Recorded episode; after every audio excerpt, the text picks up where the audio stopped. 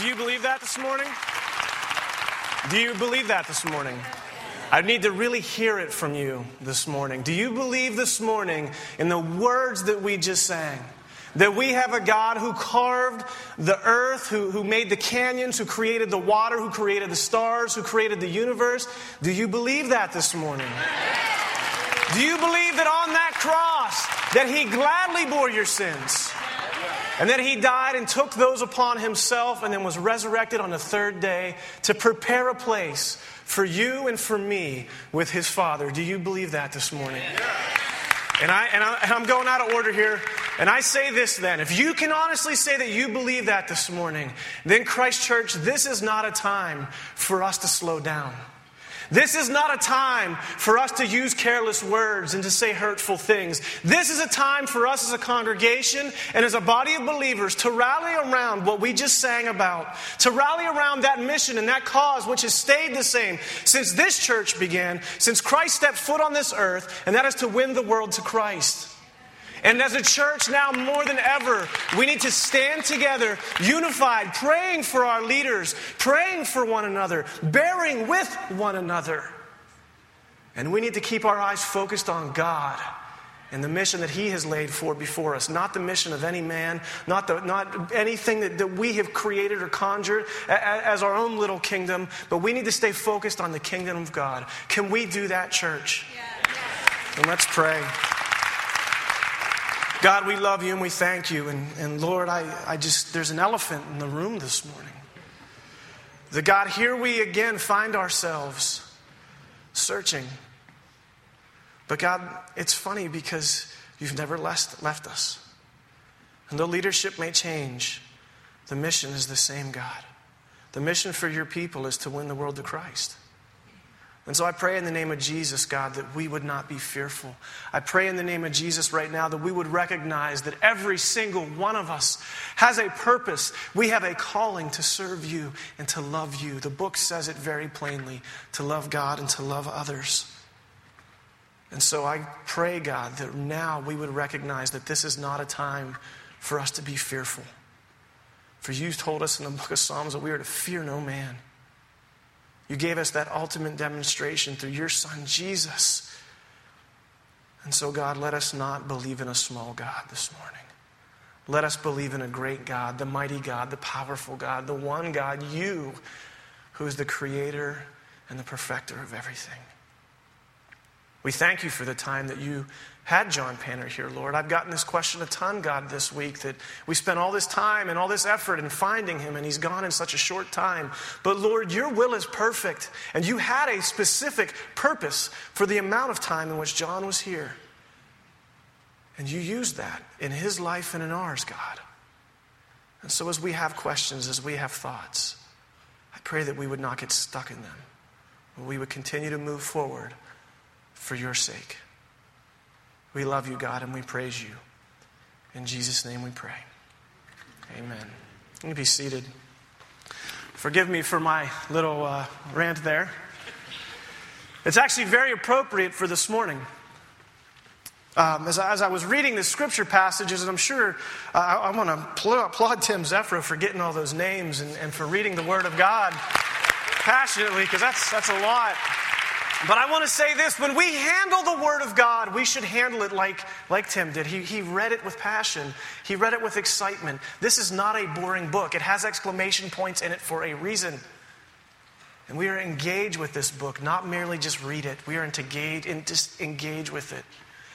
And I have to be honest with you, when I first engaged in this portion of Scripture, I asked the question what in the world can I honestly get from this portion of Scripture? I've got a bunch of names of people who abandoned Paul. I've got a bunch of names of people who stuck by Paul. And I've got the conclusion of a letter. But then I really began to think about the context of all of this. And two people came to mind Dennis the Menace and Mr. Wilson. and bear with me, bear with me. And the reason I say Dennis the Menace and Mr. Wilson, because I don't know how many of you remember that show. If, if, if, you're, if you're over the age of 30, or, or it's probably a, uh, an old TV series. If you're under the age of 30, it was a cartoon. But everybody's kind of always seen Dennis the Menace and Mr. Wilson. And so I went back last week and I watched a couple episodes just to make sure that my recollection, recollection of this was right. And as a youth pastor, I watch this very differently now. And I, and I see Mr. Wilson as this grumpy old crotchety guy who has tons and tons of wisdom.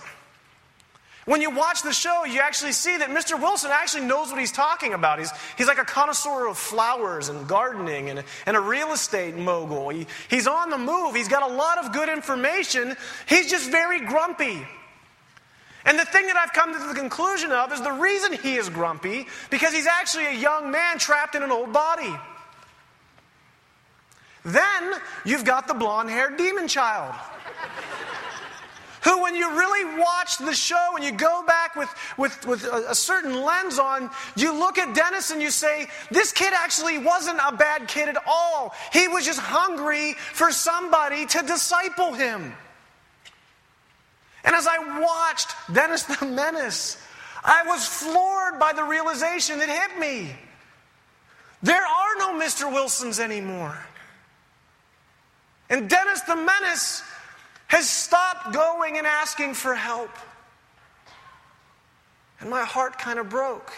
Because when you watch Dennis the Menace, there's this episode that I really honed in on. It was, and some of you may remember this, it was an episode where, where Mr. Wilson was building a rock uh, garden or a rock path to the outside of his house. And, and Dennis kept coming over and saying, Mr. Wilson, what you doing? Mr. Wilson, what you doing? And Mr. Wilson would frustratingly say, Oh, I'm doing this, this, and this, and this, and this. He was grumpy about it. And then finally he said, Hey, kid, you know what? Why don't you go get your buddies and go make a rock collection? And I'll give a dollar to the kid that gets the best rock collection. In an attempt to just kind of be rid of the, the kid. So Dennis and all of his buddies, they scavenged the neighborhood finding different types of rocks. And every couple of minutes, they would come back to Mr. Wilson. And frustratingly, Mr. Wilson would invite them into his house and he would say, That's quartz, that's granite, I don't, that's a tail light, I don't know what that is. And, and he would speak truth into their life. And as silly as that may sound, I don't see that today. Mr. Wilson, at the end of every episode, would always comes to term with Dennis. They would have this struggle where they were struggling to grow together, and, and Dennis would have this big revelation of, of how he should treat and respect people. And, and he talked about in this specific episode the importance of loving his neighbor and showing Mr. Wilson that he could help him. And, and finally, at the end of the episode, Mr. Wilson breaks down and says, Oh, Dennis, I love you, buddy. And I'm here to tell you, as a youth pastor today, I'm watching a generation of kids grow up without Mr. Wilson. Mr. Wilson was a necessity in Dennis the Menace's life.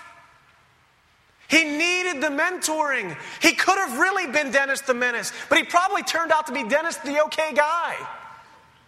Because he had a great father who poured into him. He had a great mentor in Mr. Wilson, who it wasn't always sunshine and roses, actually poured into his life. Young people, Dennis the Menace had a heart about him where he was willing to listen. He didn't have to always be right. In fact, he kind of went into everything expecting to be wrong, looking for wisdom to be poured down upon him. It's not just that there's no Mr. Wilsons anymore. We don't have the heart of Dennis the Menace anymore, young people. We, we get so caught up in trying to figure it out on our own that we put ourselves through pains and hurts that we shouldn't have to because there's a generation of people who have been there, done that, and they want to help you. So shut up and listen to them. Amen? Amen?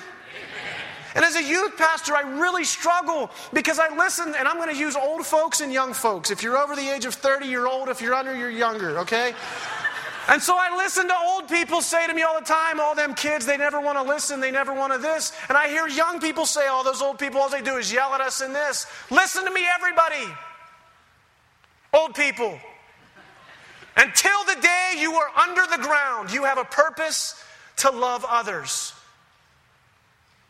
And young people, until the day you become an old people, you have a responsibility to accept and embrace the wisdom that should be poured upon you. Old people, I need you in my life. Young people, I need you in my life. We need each other in our lives. And when we look at the entire book of Second Timothy, that's what we should get out of it. You've got a young preacher by the name of Timothy who Paul is looking to carry the church. He's carry, he wants him to carry the mission on. Can you imagine what the response would have been if Timothy had said to Paul, You know what, Paul, you've been there, done that. You've been on the other side of things. I totally get it. But I can do this on my own. And what if Paul said to Timothy, Look, punk, I don't like the way you dress. You kids come in here in Ephesus and you run around, you go to the temple of Artemis, you do your thing. Why don't you just go make a rock collection? Can you imagine? Hold people. I need you to pour into my life. I grew up without a father, and had it not been for the wisdom of old uncles, I would be a train wreck today. And I give all that glory to God. It's all because of God. Amen. You can clap for that. And I'm going to tell you right now, we've got a group of young people in this church that are fantastic. They have a hungering and a thirsting for God like I have never seen. They need you, old people. They need you to pour into their life because they're fumbling their way through, hungry for truth. And they're not getting it from the world. What they're given from the world is heartbreak and lies. And told to be tolerant when being tolerant is actually the most intolerant thing you can be. We have a generation problem that the book of Timothy is trying to address for us. When we look at the book of Timothy, it, it goes through this beautiful, beautiful uh, thing where, where Paul is pouring into Timothy. He says, I want you to endure for the sake of the gospel. You have a responsibility, Timothy, with all the garbage that's going on in this world. I want you to endure for the sake of the gospel. He doesn't want Timothy just to buck up and rub some dirt on it for the sake of being tough. He has the mission. He's got the proper vision of what this is supposed to be, and it's for the sake of the gospel. And he pours into Timothy's life for the sake of the gospel. In chapter 1, he talks about being righteous. In chapter 2, he talks about the importance of entrusting and equipping others and taking the words that we heard preached and teach them to reliable men. We need that. That lineage didn't stop with Timothy, it continues to us today chapter 3, he says, Be confident in the Lord. And here in chapter 4, Paul goes on about how he feels abandoned by people, by how quickly people have given up on this mission, this hard mission. It is a hard mission, but we're not called to give up on it. And Timothy and Paul have this relationship that when you have a relationship of discipleship, when you have a mentoring, mentoree relationship, you're so less likely to give up. Because you know that you have a prayer warrior. You know that you have someone who has gone before who may know. And I'm going to tell you right now if you're sitting in this church and you're a believer in God, you have a lineage. You have people who mentored you, you have people that poured into your life. Shame on you if you're sitting there and not pouring into somebody's life. Because God has blessed you with the knowledge of Jesus. And we all agreed to it this morning, didn't we? We said amen. We said we believed those words. We have a responsibility to pass those words to the next generation as Paul has instructed Timothy. Old people, you're not dead yet. Stop acting like it. And I mean that with as much respect as I can muster. Because you have a purpose. You have wisdom. You have knowledge that people like me and younger than me want to know about. Young people, soften your hearts and accept wisdom. Have a conversation with somebody that wears different clothes than you. Have a conversation with somebody that listens to different music than you. It's okay. It's okay if we smell different and like different things. There's a lot we can learn from one another. The reason why the world's in such a wreck is because there are no more Mr. Wilson, Dennis the Menace relationships. We need that mentoring time. We need to be like Paul and Timothy. Paul goes on to talk about how he was brutalized and, and, and who to avoid. Can you imagine if Timothy walked into Ephesus and, and went up to this, this knucklehead that attacked Paul and hurt Paul? Timothy would have the same thing done to him, but instead he listens. He's ministered to. And the gospel will continue. The book of Timothy is a beautiful book written to a pastor for the sake of carrying on the gospel. And, church, we have a responsibility in this lineage.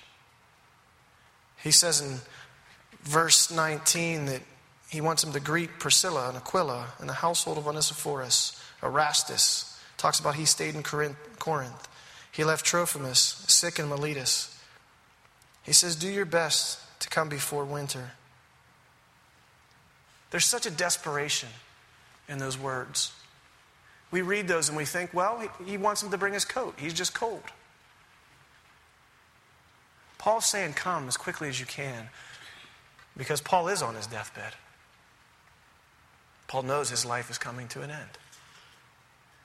And he wants Timothy to come to him so that he can pour wisdom onto Timothy on his deathbed. I can honestly say that I have been with people as they take their last breath, and I've never heard a single one of them cry out for their bank account, for their employees, or for their boss. But I've heard them call out for their grandchildren. I've heard them call out for their spouses because there's just one more thing that they want to tell them. And it's always about loving God. It's always about having a relationship with Christ. And they always start out with something like, I'm sorry I didn't get this right, and this and this and this. But I want you to know God loves you. Share that message.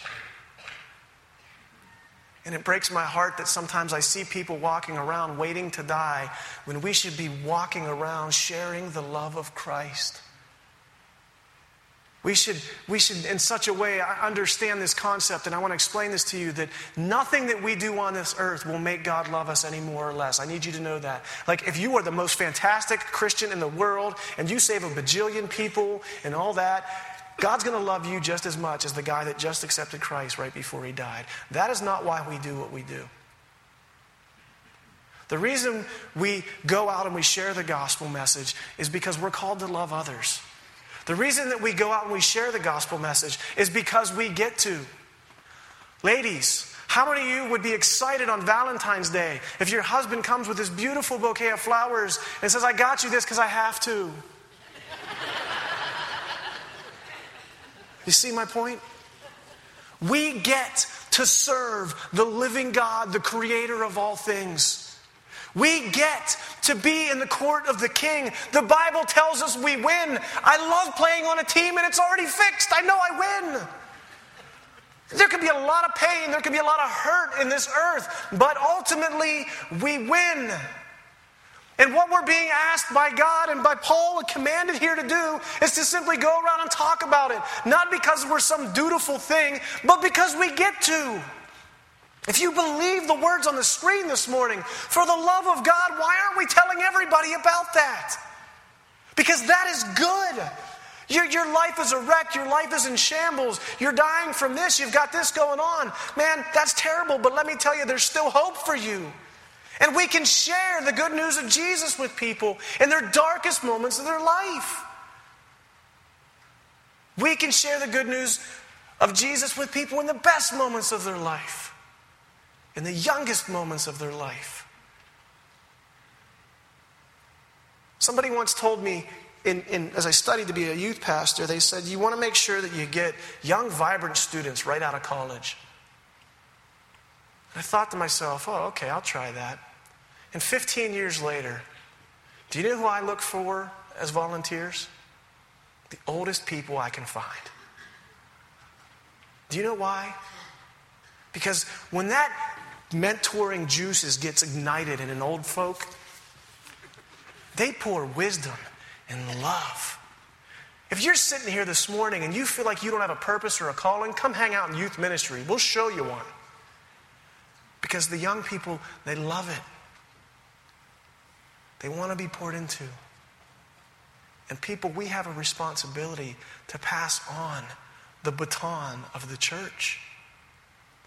One day, I'm going to be old and gray and unable to do this anymore.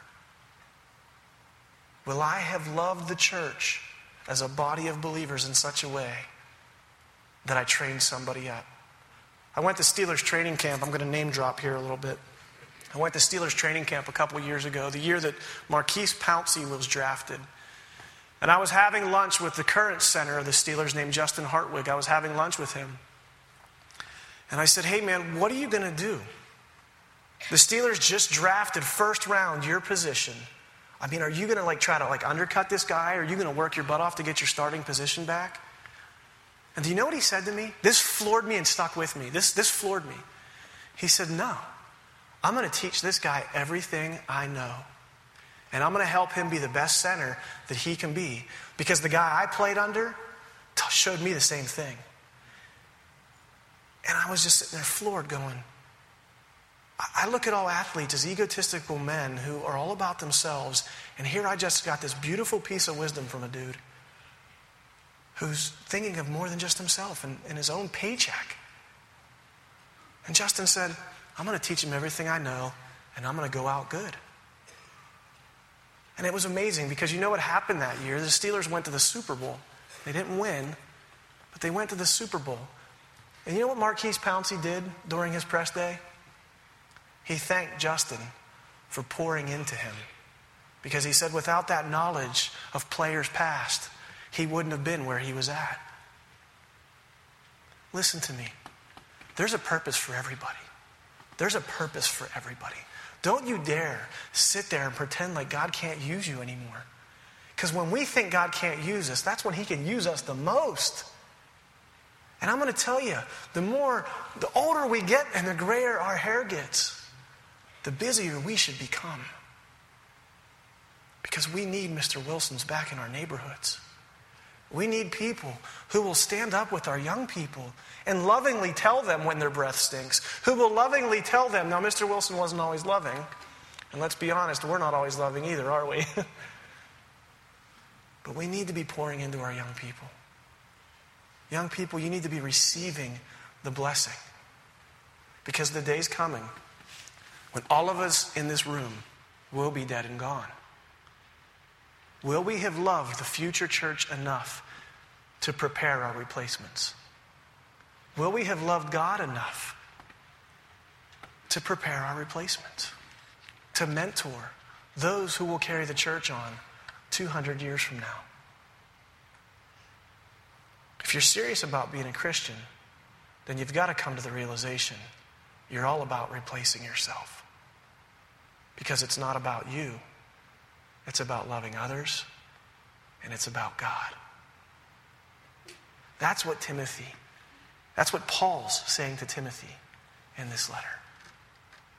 That's what he's saying.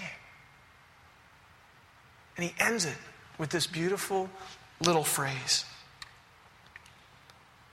And I'm going to end this way this morning. He says, The Lord be with you, be with your spirit, and grace be with you. Church, we need to be unified now more than ever. We know there's problems. Start talking about solutions. Start talking about mentoring. Because I'm going to tell you what, God is doing amazing things at this church. God is using people in amazing ways.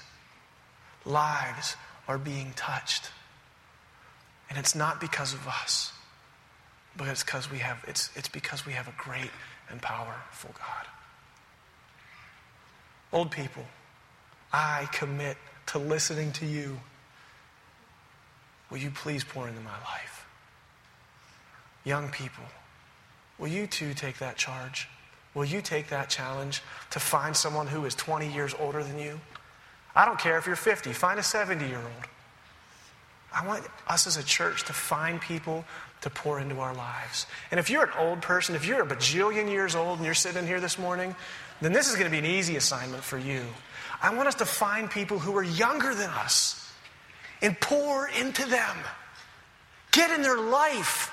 Know their children's favorite colors for crying out loud. We need to be involved in one another's life in a spiritual way, not nebby, to use a Pittsburgh word, not nosy, not all up in your business, but spiritual grandparents, spiritual parents, spiritual brothers, spiritual sisters, spiritual sons, and spiritual daughters. We are a church, after all. We say that. Let's act like it. God, we love you and we thank you.